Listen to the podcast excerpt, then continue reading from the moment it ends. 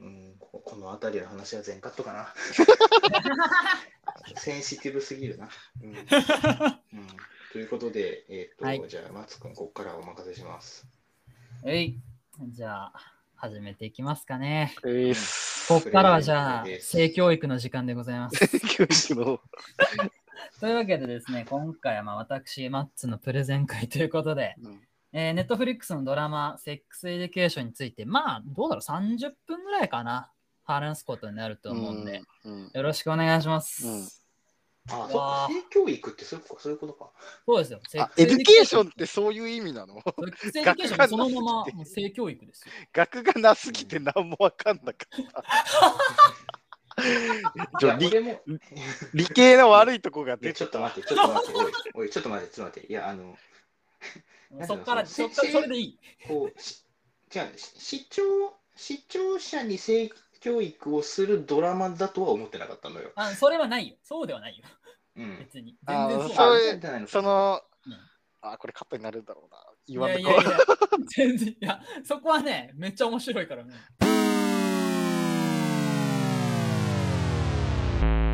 まあまあまあまあまあまあ、タイトルはもうね、副題なしでセックスエデュケーションなんで、まあ性教育ですわ。まあでも別になんかそういうなんか、うん、積極さ、その啓、まあ啓蒙の側面がないとは言わないけど、まあ別に入り口全然なんか普通にコメディドラマなんで、あ、なんかあんまりこう気負わずに、なんかね、いや僕すごい思ったのが、セックスエデュケーションについて書かれた原稿とかだと、うん、どうしてもやっぱりそのなんか啓蒙的な側面から語る人がどうしても多いので、うんうんうん、まずは入り口はマジでただのエッチなおバカコメディなのでそこから入って、そう、それを入り口に、うん、そういう側面からまずは喋ります、うんうん、ね、だからそういうあの話だよっていう、うん、その評論というか評価とかなんかレビューってなかなかないから、うん、そういうことなんだよって話をちゃんとしたいってことだよね、今回は。そうです、うん、そう、入り口としてまずそこ、まずあの、うん、何の事前知識もなくバカ面白いコメディじゃんってところをまず入り口にしてほしいので、うん、そこからまず話をします、うん、今日は。はい。OK。ということで、うん、まあ。で、えー、っとね、どうしようかな。まず、そうですね、まあ多分レジュメをね、事前に一応なんか iPhone のメモさんまいほどパパパッと送ってると思います、うん。まあ基本的に、まあ、若干前後することあると思いますけど、基本的にその流れで喋っていくかなという感じですね、うんうんうん。で、うん、セックスエデュケーションどういうドラマかっていう、まあその基本的なところですかねでいうと、えー、まあネットフリックスのオリジナルドラマです。イギリスが制作ですね、主にね。で、うん、えー、シーズンスリーまで現在配信中で、各はちわずつます、うんうん。で、まあ、最初そうかな。最初、あらすじから言った方がいいかな。どういう話かっていうと、うん、あの主人公は、えーと、オーティス君っていうですね、まあ、高校生なんですけど、うん、彼自身はそのシーズンワンの時点で、うん、まあ、いわゆる童貞ですよ。うん、性経験が全くないです。うん、で、それどころか、まあ、ちょっとしたトラウマのせいで、射精すらできないんですから、うんうんうん。なんだけど、彼が他のいわゆる普通の高校生とかとちょっと違うなっていうのが、うん、あの母親の存在なんですよね、うん、母親があのいわゆるセックスセラピストっていうんですか、その性についての悩みってのをお客さんから聞いてアドバイスするっていうような、まあ、そういうのを職業としている人がお母さんなんですよ、うんうんうん、その影響でですね、童貞のくせに性的な知識はめちゃめちゃ正しいものが潤沢にあるというですね、うんうん、そういう彼がまあ主人公なんですけど、うん、で彼が、まあ、高校に、まあ、入学かあれは入学するところから話が始まるんですけど、うん、でまあ、基本的に彼は引っ込み思案です、あのーまあ、オタクですよ、言ってしまえば、うん、ゲイの友人でエリックっていう、うん、あの古くからの友人がいるにはあるんですけど、基本的になんかそういう積極的なタイプでは全くないです、うん、で割とね、ちゃんとオタクなんだなとかすげえわかるんだけど、そのなんかね、うん、たまにね、これちょっと脱線しますけど、うん、エリックがね、そのオーティスにね、オーティスこれからスマブラやるかって、あ、そんなんかアメリカとかイギリスにスマブラあるんだって、えー、スマブラやるんだ、スイッチあるんだ、めっちゃ、めっちゃ日本、そうびっくりした、そう、うんうんうん、イギリススマブラとかスイッチあるんだって思いながら、うん、そう見てたんだけど、まあ、それはまあ別にいいんだけど、まあ、そういうオタクですよ、言ってしまえば、うん、でそんな彼なんですが、まあ、高校に入ってちょっとひょんなことからですね、うん、まああのペニスカミっていう異名を持っている、うん、どういやどうしようもねえあだ名だなと思うんですけど、うん、そういう異名を持ってる、まあ、うん、名舞ってバッドガールって言えばいいんですかね、うん、アメリカとかその、その学園ドラマ的な言い方するなら、まあ、ちょっとこう、うん、悪そうな感じの女の子と出会います、まあ、ボーイミーツガールですよ、うん、でそんな彼女とですねひょんなことから、うん、あのまあオーティスのその母親のこととか性的な知識がめちゃめちゃ豊富だっていうのをこう名部が分かるわけですよ。ちょっときっかけで判明するわけですね、うん、でそこで彼女は、まあ、自身もちょっと経済的な事情があるからっていう事情はあるんですけど、うん、あのオーティス君に学校の中でセックスセラピスト、要は母親と同じような職業をやらないか、あんたはちゃんとした知識を持ってる、私はお金が欲しい、うん、でこれをビジネスとしてやらないかっていうのを持ちかけて、校内でセックスセラピストをオーティス君とメイブが共同で始めることになるんですけどっていうのが、まあ大まかなチーズマンの力になっていきますと。へ、はいまあ、そういう話ですよと、うん、で、えー、まあ先ほどシーズンスリーまで配信してますって言いましたけど、うん、まあもうね多分シーズンを追うごとにやっぱ人気がどんどん高まってて、うんあのねまあ、僕自身もすごい好きなんですよ。どんぐらい好きかっていうと、シーズンスリーの予告見ただけで涙が出るぐらい、うん、あのねマジで自分マジでおじさんになったなと思う、うん、オーティス君の別に前後の文脈全く分かんないんだけど、うん、あのとあるセリフ、まあそっか予告だけだから別に言ってもいい、うん、あのねあの侮辱を受け入れてはいけない、うん、君は素晴らしいってセリフを聞いただけで、うん、涙が出るぐらいのおじさんになってまったんですがそんぐらい好きです、うん、でどんぐらいの人気なのかっていうのはある程度ちょっとこういくつか数値を用いて説明したいんですけど、うん、まずは、まあえー、と配信開始になってからその配信のドラマとか人気があると、うん、あの自作その次のシーズンの制作決定発表っていうのが絶対どこかしらのタイミングで行われるんですよ、うん、で、えー、シーズンワンがにせんじゅうきゅうねんのいちがつで、シーズンツーがにせんにじゅうねんのいちがつで、シーズンスリーはコロナ禍の影響もあったからなのか、まあ、にせんにじゅういちねんのくがつにそれぞれ配信開始になってます、うんうんうん、で、えっとね、シーズンワンの配信開始からシーズンツーの制作が決まるまでと、うん、えっと、シーズンツーの配信開始からシーズンスリーの制作が決定するまでは、その発表があるまでは、まあ、大体いっかげつぐらい、うんまあ、これもまあ早い方ではあるんですけど、これがすげえなと思ったんだけど、シーズンスリーのそのくがつじゅうしちにちに配信開始になったんですけど、シーズンフォーの制作が決定したのがくがつにじゅうろくにち、とおかご。ええー。あのね、バッチボコ早いんですよ、これ。もう決まってたんじゃねえ。そうそうそういやいや、イカゲームだってそんなことねえからと思いながら見てて、イカゲームちょっと見てないから展開わかんないけど、うんうん、めちゃめちゃ早くて、まあ人気の高さを裏付ける、うんまあ、一応の指標にいっこなるんじゃないかなっていうのがまず一つ、うん、であとじゃあ、まあ、それは世界的な流れじゃないですか、制作決定まで、まあ、視聴者数とかは世界的な流れなんで、うん、国内での指標どうかなと思って、うん、フィルマックス見てみたんですよ。ドラマもあれ採点できるじゃないですか、うん、あそうなんだ。そうドラマもねできるんですよあれ実は。でシーズンごとにあの採点がその総合スコアが出るようになってるんですけど、これもね、まあ、ごてんまんてん、星いつつごてんまんてんで、現状、シーズンワンが よんてんさん、シーズンツーが よんてんよん、でシーズンスリーが よんてんご ってこうちょっとずつ上がってて、うん、よんてんだいはちょくちょくあるんだけど、よんてんご とかそのよんてんだいこう半ってあんまなくて、まあ、まだ多分票数そんなにね、いち、にと比べて票数入ってないけど、うん、これはかなり高い数値かなと。で、それが証拠に何度も引き合い出して申し訳ないんですが、イカゲームは さんてんはち です。うーん継続してまあ高めのスコアが出てますっていうのがありますね。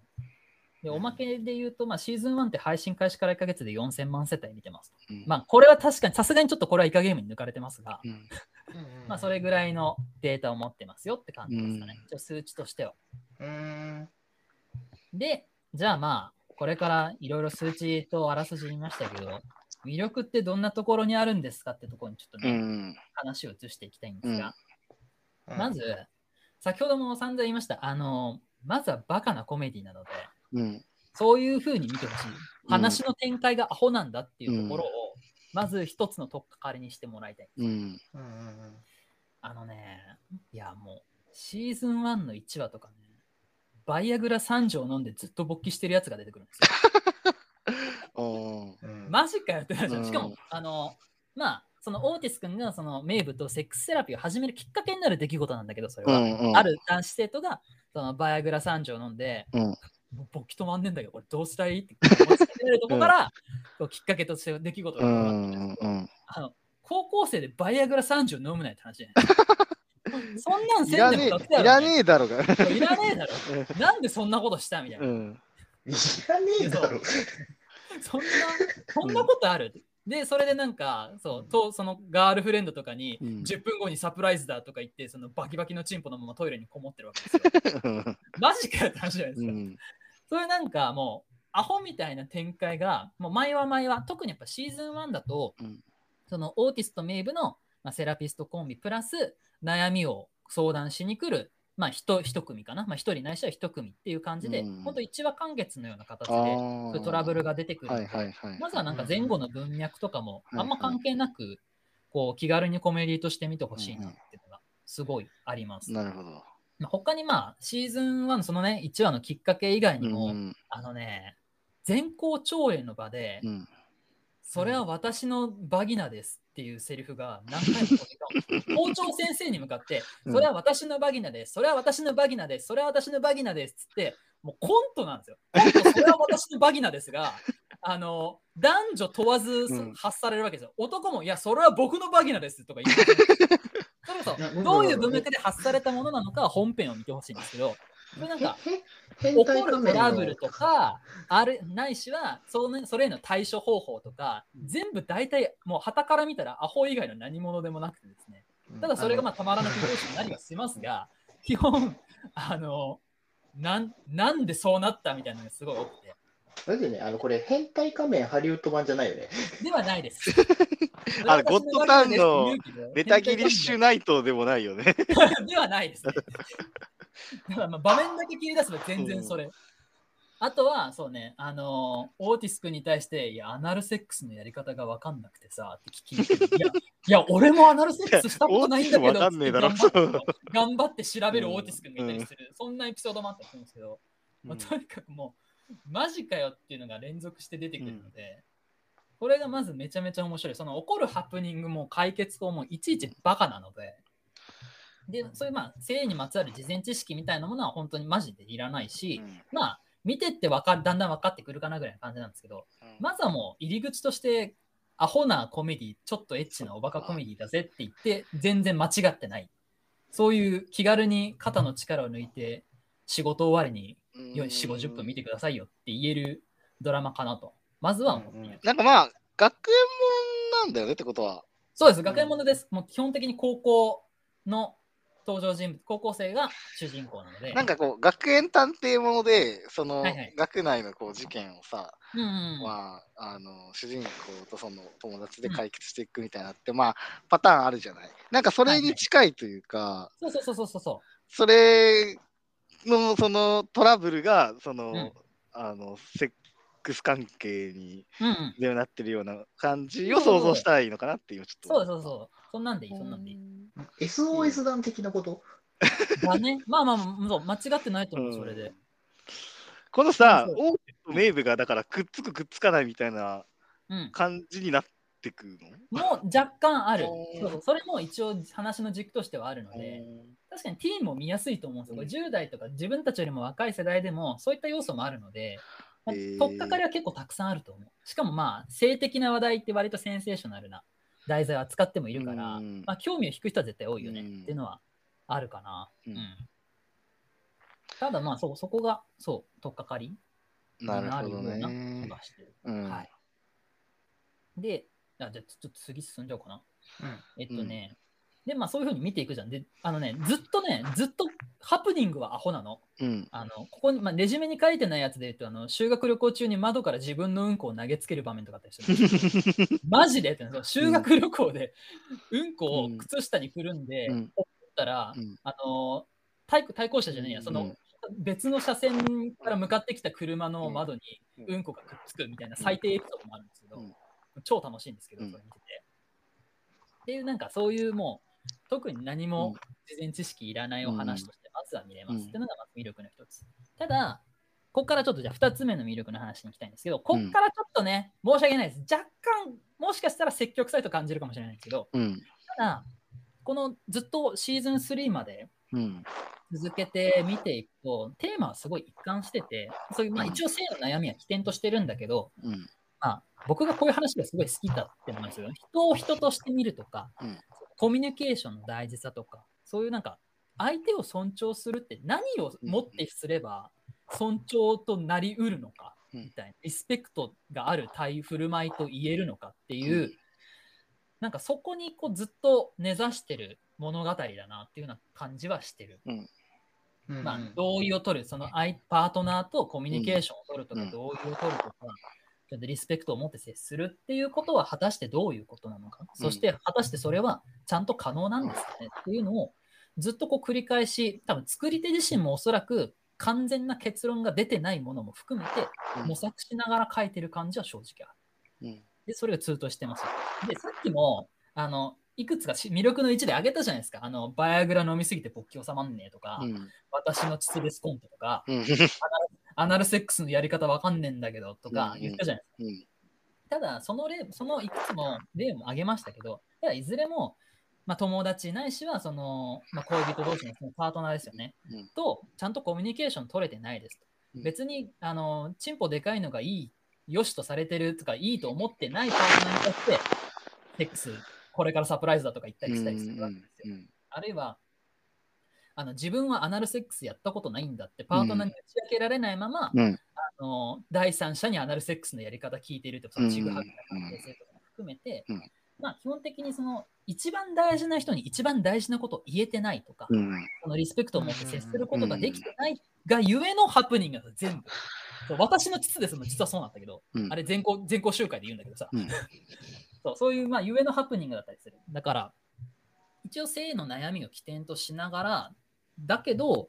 うん、でも、あのー、根っこにあるのはコミュニケーションの大事さであったり、でも大事だけど別に全部が全部うまくいくわけじゃないよねっていうままならなさ、うん、あちらを立てればその A と B との関係はコミュニケーションによってうまくいったけど、うん、じゃあ A と C はどうかって言ったら全然そんなことないよねみたいなのが繰り返し起こるわけですよ、うん、なんかもうあのね人生だなと思ってこれはもうこれ人生の話じゃないと思ってすげえバカみたいな話なんですけど、うんうん、これねこれまとめの時に見ますけど、うん、あのねともやくんとはちくんに最初はあのねあのー、このキャラクターを押せるんじゃないかみたいな一人一人探そうと思ったんだけど、うん、よくよく思ったんだけどいや花から応援できる人って多分そんなにいないなと思ってキャラクター面で押せる人っていうのはそんなにいないなと思ったんだけど、うん、ただこういうコミュニケーションのままならなさであったり、うんうん、結局うまくいかないよねっていう部分であればこう響き合うところがあるんじゃないかなとは思うのね。要は人生だなって思ってくれるんじゃないかっていうのが、うん一応まあ魅力のふたつめとして挙げられるかなと、うん、キャラクターとキャラクター面でだってあれよ学校の中でだって下手したらもう青缶とかしてっからマジでいやもう盛りがつきすぎてるのよ、うん、で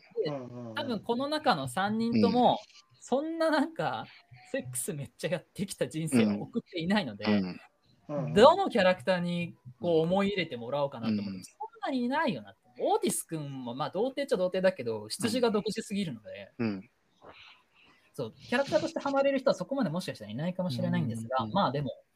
そういうなんか話のテーマとかを何回も見ていくと分かってくるので、うん、そこになんか自分自身の人生なんかも投影できはするのかなというふうに思ってます、うんうん、はいで、まあ、そういうなんか基本なんか筋として、まあ、その奥にあるのはそういったコミュニケーションの大事さだったりする、うんうん、特に、ね、シーズンを増すごとにその悩み、うん、セックスセラピストとしてオーティス君に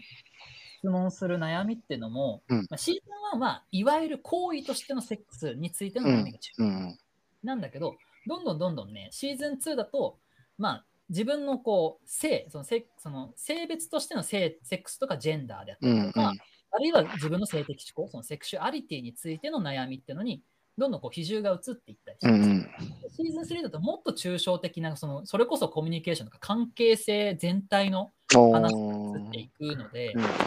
うん、でそれに伴ってこう話も、まあうん、シーズンいちはそれこそあのオーティスプラスメイブとゲスト一組みたいな感じなんだけど、うんうん、どんどんねシーズンを追うごとに群像劇になっていくというか、うん、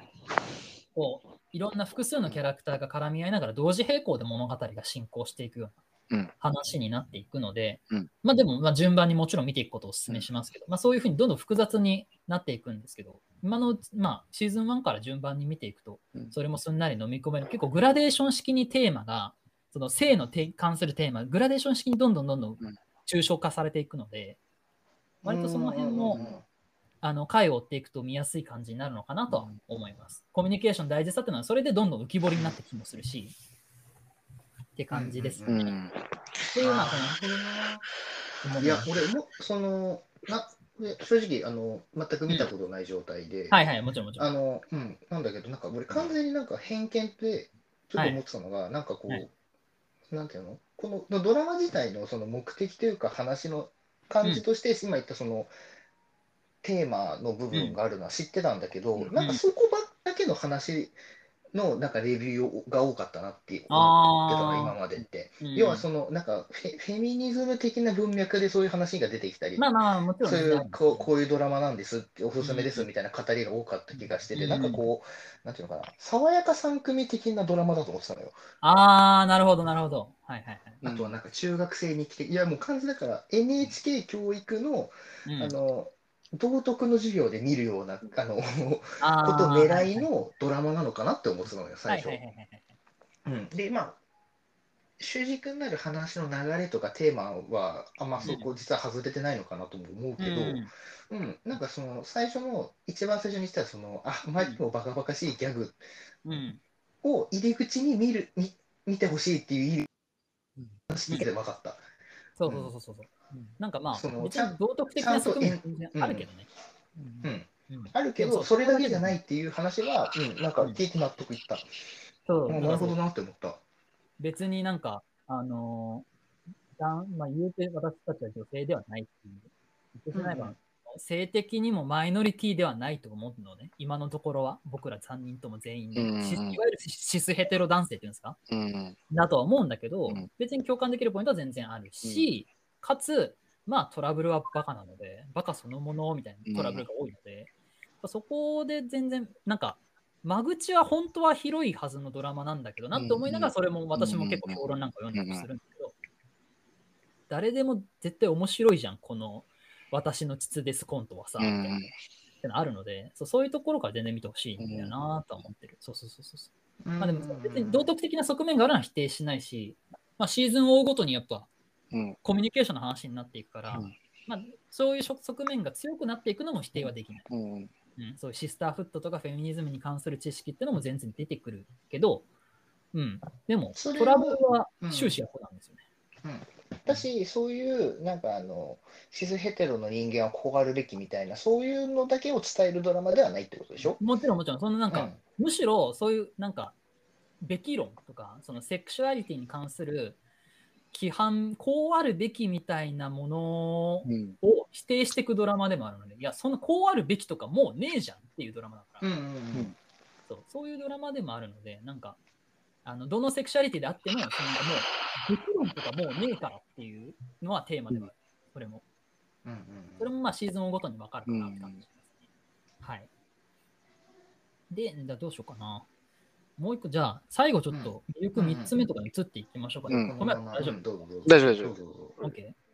でじゃあ、まあ、さっきねちょっとがっつり共感できるキャラクターはいないかもしれないですって話をしましたけど、うんうんまあ、キャラクターの話もちょっと最後したくて、うん、いわゆる学園ものにいがちなその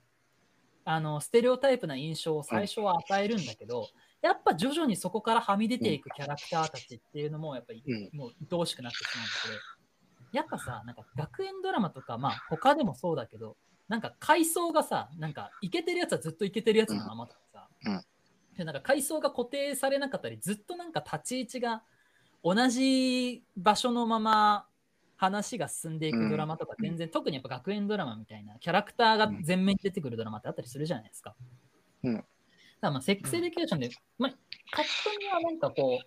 あのオタクですとかバッドガールですとかまあイケてるジョックスっていうんですかねそのスクールカースト上の方のやつですみたいな持ちあの描き方を最初はされるんだけどもやっぱりどんどんどんどん群像劇になっていくのでなんかそのままのキャラクターのままではいさせてくれないんですよ。どんどんその定型から、いわゆるキャラクタードラマの定型からはみ出ていくような掘り下げっていうのがどんどんどんどんなされていくんですね。そこもすごい愛おしくなるかなって。だからこの、ね、最初は最初はね、こいつ絶対仲良くなれなさそうだなってやつが絶対いるのよ。なんだけどこれ不思議なことにシーズンスリーまで全部見るじゃないですか。大体好きになるよ。大体のやつ好きになるからっていうのが割とあるかなと思ってて、まあ、一応例としてレジュメでも挙げたんですけど、えっとね、アダムってやつがいるんですけど、これ男子生徒なんですけど、彼はあの高校、ムーアデール高校っていうそのオーティスたちを含めてみんな通ってる高校で、まあ、一緒に、まあ、クラスメートなんですけど、うん、彼はね校長先生の息子なんですよ。うん、で、うん、校長先生の息子ではあるんだけど、彼自身は、まあ、勉強あまり得意じゃなくて、こうなんかこうからかわれたりするとこうすぐこう拳に訴えてしまう。まあ、これっていうのかな、一匹狼ではあるのかな、うん、って感じのキャラクターなんだけど、うん、まあ、で実はこのアダムってやつがあのバイアグラ飲みすぎ男でもあるんですけど、うん、はい、で、うん、彼はまあただその、まあ、単純に乱暴なやつとか、あこいつデカチン自慢してやがるなっていう感じで最初は受けるんですけど、うん、だんだんやっぱりあこれは校長がきついんだな、その父親がきついんだなってことを回を増すごとに分かってくるわけですよ。校長がねあのものすごいあの、まあ、じあのアダムのやったことを叱るときでもそうでないときでもやたらとやっぱ高圧的に接しがちな、まあ、パワハラって言っても差し支えないかもしれないですけど、うん、それ結構抑圧的な態度ってのをあの自分の家族に対して、息子でも、まあ、もしかしたら妻もそうかな若干ね、うん、対してもそういった態度を取りがちな父っていうのがどうしてもいて、うん、まあそまあ、彼への対抗手段として、まああの必要以上にこう無感情にこう耐えてしまうことを強いられて、もう何もしない耐えることを強いられてしまっているキャラクターです、ね。うん、でその対抗手段としてこう何も喋らないということを選択した結果、自分の感情を訴えるための手段が暴力しかなくなっちゃったみたいな。でまた校長に怒られるみたいな。そのスパイラルがずっと循環しているようなキャラクター。だからこそまあ。じゃあこの関係セットをなんとか修繕したり、うん、彼自身がよりよくあるためにはどうなっていかなきゃいけないんだろうねみたいなのもこうシーズンを追うごとに描かれていくんですけど、そういうなんかこう一面的では全然ない感じは正直で、まあ、うん、他のキャラクターと比べてもその高圧的な態度とか父親の存在みたいなものに対しても割と踏み込んでる印象はあります。実質でね、シーズンスリーは実質アダムとこの父親のまあ校長だよね、マイケルってやつが実質主役です。本当に時間をかけて男性が、あのー、自分が受けた傷みたいなものを癒していくために、立ち直していくためにはどうしたらいいんだろうねっていうのをシーズン通して描いていく。実質主役と言ってもいいかも、シーズンスリーは。うん、っていうキャラクターになってます。で、もう一人ね、紹介したいのが、あのジャクソンっていうね、こいつ生徒会長でね、コミュ教でね、そうやなのよ。超やなの。もう、オーディション目線でどっちかというとシーズンワンとか見てたんだけど、うん、もうそれからすると、うん、いや、気はいいやつなの。ナイスガイではあるの。だナイスガイすぎてこちらが嫌になるの、うん。生徒会長だし、なんか水泳部のエースなんですよ。うん、で, で、なんかコミュニケーションめっちゃなんかさ、オタクとかも取れるナイスガイなやつって絶対いるじゃん。うんうんうん、俺それ、なんか優しく、なんかさ、上っ面だけでも優しく接せられて、その接してもらってるがゆえに逆に嫌な気持ちになってくるので、俺それ。うん、で, でも最初、まあそうね、いわゆる、まあ、スクールカーストの上の方のやつなんだなと思いながら見ていくじゃないですか。なんだけど、そいつもね、例えばコーチであったりだとか、うん、両親、あのね、まあ、両親つってもこの場合、まあ、あの多くは触れないし、本編でもさらっと全く説明なしに出てきますけど、うん、女親がふたりなんですけど、ただ、うん、その親のうちのひとりが、えー、っともともと自分も水泳をやってましたって、ね、親もコーチ的な役割を果たしたりするわけね。でそのコーチ、うん、そのコーチとかその母親の一人とかから、うん、常に期待をかけられまくってると。なんなら自己ベスト出しても褒めてくれないんですよ、ジャクソンに関して。だからどんどんどんどん彼自身はナイスガイとして振る舞い続けるんだけど、全くもって自己肯定感も育まれないっていう、そういう環境の中にずっと身を置いてるがゆえに、うん、割とシーズンツーとかになると、うん、お前マジかみたいなことになってしまったりするんですけど、うん、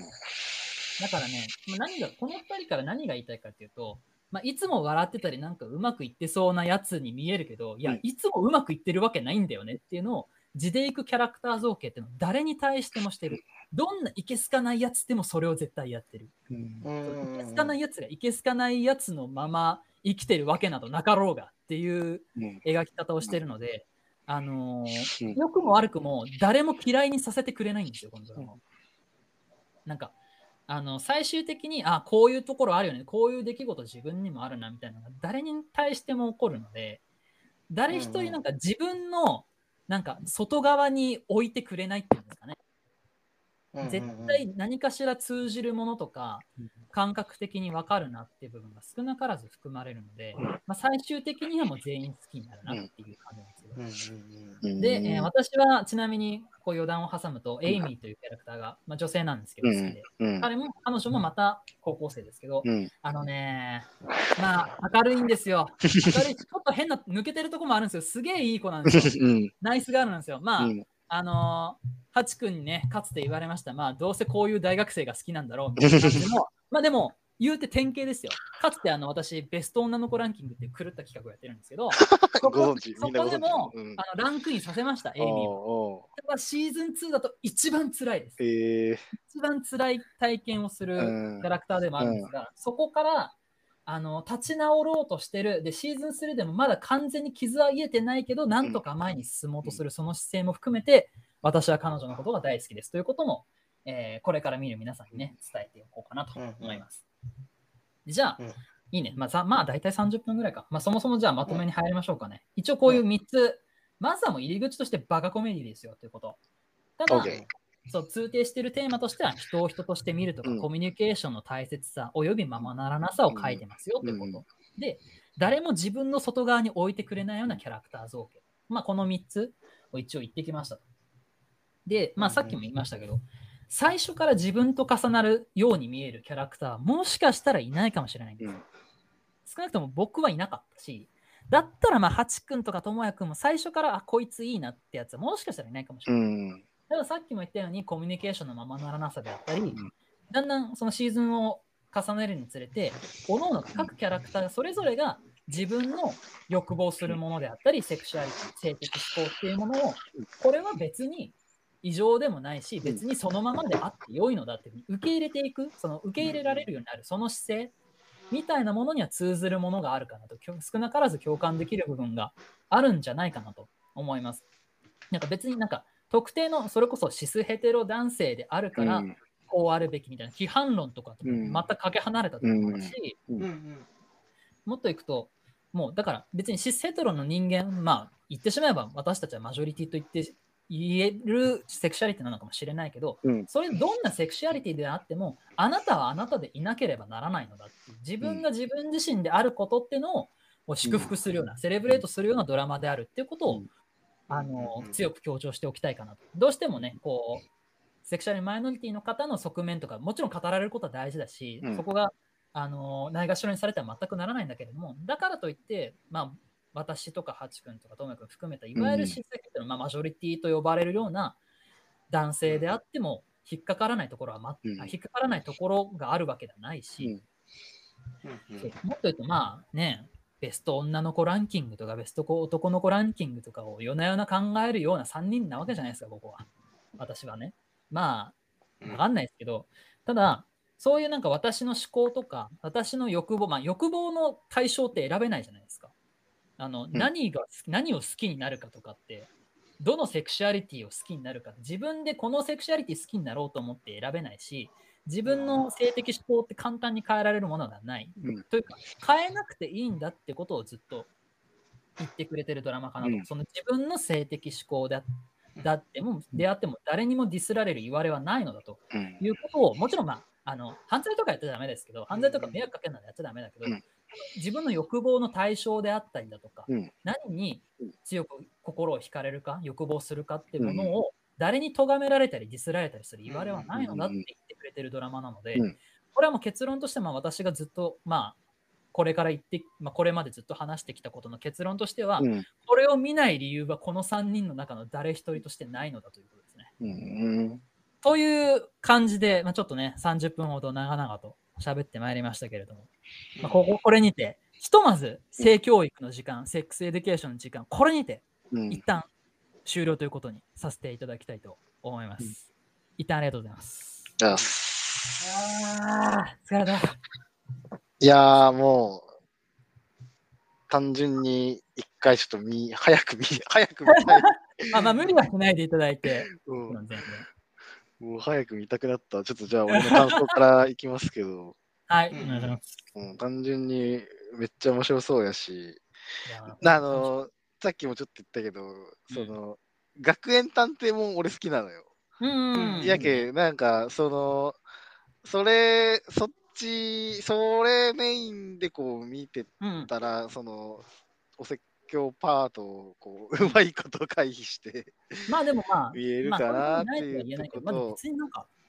ことさらになんか押し付けがましい感じでもないからね、それぞれのメッセージもね、うん、うん、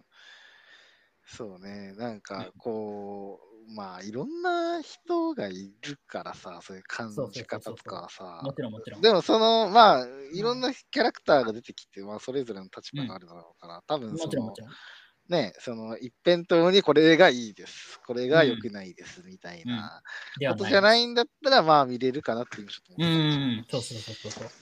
ちょっと見てみますわ、せっかくネットフリックス入って、いやもうよければ私がネットフリックスで一番好きなドラマですはい、はい、自分スレの予告見ただけで泣けるようになってた、ね、それはそれはそれはやばいけどモテス君いいこと言うなってこれねまたね誰に向けて言ってるのかも含めてね、うん、分かるとねもうボロ投げですよ、もう加速します、ね、ああなるほどね、うん、そうどんそうその人そうまあ文脈分かんないでも泣いちゃうんだけど、うん、文脈分かった上で誰にどういう人生を送ってきたキャラクターに向けてその言葉を言ってるのかって分かった瞬間にボロ泣きが加速します、ね、うんうん、あとなんかこういうドラマ今アベマとかでもやってるよね、日本人あやってる、そっか、だから多分こっから来てるんだろうなみたいな、うん、ああそのアバウトアセックスだっけ、はいはいはい、はい、えー、アベマのそうそうそう、はいはいはい、そのなんかキラキラ若手俳優女優でなんかこう、うん、リアリティ証券ドラマみたいな感じで出てるのあるんだけど、だから、うん、あだからそういう最近のその配信ドラマのそういうブームっていうか、うん、こういう題材のもののもしかしたら走りってこっから来てるのかなとか、うん、はいはいはいはい、思ったりちょっとした、うんうんうん、なるほど、なのでちょっとますます興味が湧いてるところです、はい、ありがとうございます。以上です、うんうん、ですハッチ君は、はい、そうね、いやだからさっき最初の最初、最初じゃないのどこで言ったかちょっと爽やかじゃないけど、本当にだから爽やかさん組的なやつだと思ったのよね、もともと、でもちゃんとエンタメとして興味が出てきた、うんうん、そうなんか、うん、そう別に堅苦しいもんでまるまるでないので、うんうんうん、なんかね通底してずっとコメディですよやってること、うんうんうん、なんかこうまあ僕が見てたその書, 書評みたいなのもさ、うん、なんかあんま見る見るの見るののチョイスもあれだったのかもしれないけど、はいはいはい、そういうふうなだからその義務感みたいなのをさ、そうそうそうこうエンタメに持ち始めるとちょっとなかなか手が伸びなかったりする。うんだって勉強するためにドラマ見るんじゃねえじゃんってなるじゃん。そうそうそうそうそう。なんかだけど、うん、面白いかなと思った。うん。まあまずなんかシーズンワンさらっといちわだけでも見てみると、うん、本当に悩み含めてバカおかしいので、うん、ぜひぜひ、うんうんうん、バイアグラ勃起男が出てきます。はい。そこはなんか、なんかヘラヘラ見とこうかなちょっと。いや、マジでヘラヘラ見れるあれはマジで。うんうん、ということで、はい、ということで、えっと、おのおののプレゼン会をいっかいずついっしゅうめやりましたね。うん、ねうんうん、なんか、楽しそうでよかった。うん、楽しそうでよかった。なんか喋ってみんなのその、あこれがねあの、うんまあ、自分で話したいことを選んでいるから、うん、それでまあそうね、うん、準備がしんどかったらうんぬんとか思ったけど、うんはいはい、そうでないならまたなんか積もり積もったものがある順にやっていきましょうか。ういっす、うんうん、ういっす。次じゃあそうだね、プロレスの話は一回プロレスのなんかやつはちょっと考えておきましょうか、はいはい、そうね、うん、プロレス弱者なので私ね、もう、うん、まずそとは何ぞやから始めた方がよくない？でもプロレス何ぞや、プロレスとは何ぞや特集をやってから、はい、後に団体ごとかもね、まあ、あーなるほど、確かに総論を聞きたいね、確かにね、うんうん、なんかじゃあ多分ふたりで総論みたいなのをなんとなくまとめて、はい、で、うん、機会があったら団体の話っていう感じにしようか。うんうん、はいはいはい。いいですね。それがなんかこうマッツ君の立場を考えるといい気がする。そうだよな。最うんだってあんま見たことなかったら多分わかんないもんね。そうなんですよ。耳も知らないので。うんうん、そう多分その何えー、のほ本当に痛いのとかどっちが勝つか決まってんのみたいな話から多分初心者あるあるね。そうですね、はい、だからそっからだと思うので、なるほどなるほど、その問題はね、うん、めっちゃむずいけどな、根深いんだよねまあねこれ以上やるとなんか墓穴を掘りそうだから一旦この辺で締めておきましょう。はい。ということで、あ、じゃあ最後じゃあちょっと宣伝いいですか。あのあ、はい、今日今日はあの、うん、宣伝あのねネタバレなしのセックスエデュケーションの話をしましたが、うん、できればこのポッドキャストを聞いていただいた皆さんはですね、うんまあ、セックスエデュケーションこれ聞いてから本編見ていただいて、本編見ていただいたらですね、私のポッドキャスト、スピングというポッドキャストですね、うん、ネタバレありのシーズンスリーのネタバレを多分に含むポッドキャストっていうのをですね、ライターの平木の優吾さんと一緒に、えー、お話ししておりますので、そちらもぜひぜひお聞きいただけると、こういろんな理解も深まるかなと、めちゃくちゃ面白い話になってるんで、うん、この間フォロワーから褒められてとっても嬉しかったんですけど、ぜひぜひそちらもお聞きいただければ、ここを入り口に、このポッドキャストを入り口にして本編に入り、それを聞かないといけないから、うん、回していただけますとありがたいです。それを聞くために見ないといけないな。そうですね。シーズンスリーまで見たら、うん、あの、うん、聞いてください。ぜひ。OK です。ということで、宣伝でした。うんうん、他告知ある方、私は近況でいいです。近況で。俺は告知で。あ、じゃああのあのー。まあ、死の仕事がまあクソみたいに忙しいっていうのがあるんですけど、マジか、うん、あのー、もしかしたらまあ、はい、メイビーなんですけど、うん、今ちょっとあの別の人とまあまあこの間キングオブコントの話した月の人さんとかとなんですけど、うん、えっ、ー、と、はいエヌエイチケー を新人お笑い大賞っていうまあ賞レースがあり、うん、かもありまして、うん、そこの話がもしかしたらポッドキャストまたやるかも。